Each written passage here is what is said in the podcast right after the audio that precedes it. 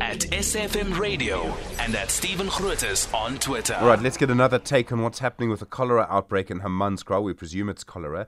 Tumelo Koitheng is the chair of the Hammanskraal Residents Forum. Tumelo, good morning. Thanks for joining us at short notice.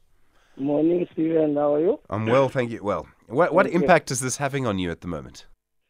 Uh, it, it's, it's it's very bad. It's very bad and sad uh, to lose lives uh, in this manner for something which should have been prevented.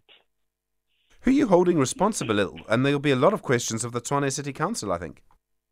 Yes, uh, the responsibility is of the Tshwane uh, uh, city of uh, municipality, but also uh, the uh, uh, provincial water and sanitation department.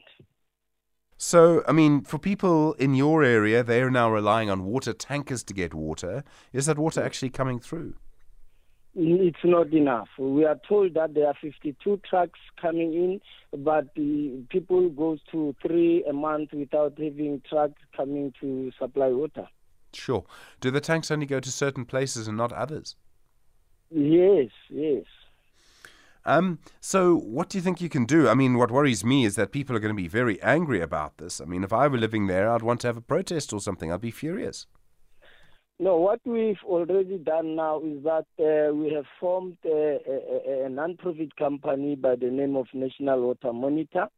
It is us representing Hammanskraal, uh, the farmers in Rooiwal, and also uh, uh, uh, community representatives from Roodeplaat.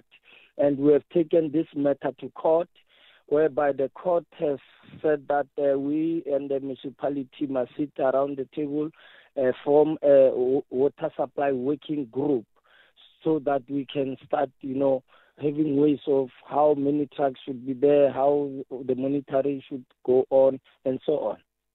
Um, the, we've seen the provincial government getting involved now. They're obviously providing help to the hospitals. Are they doing enough? Is there anything else you need urgently right now? You need more water and more water tanks.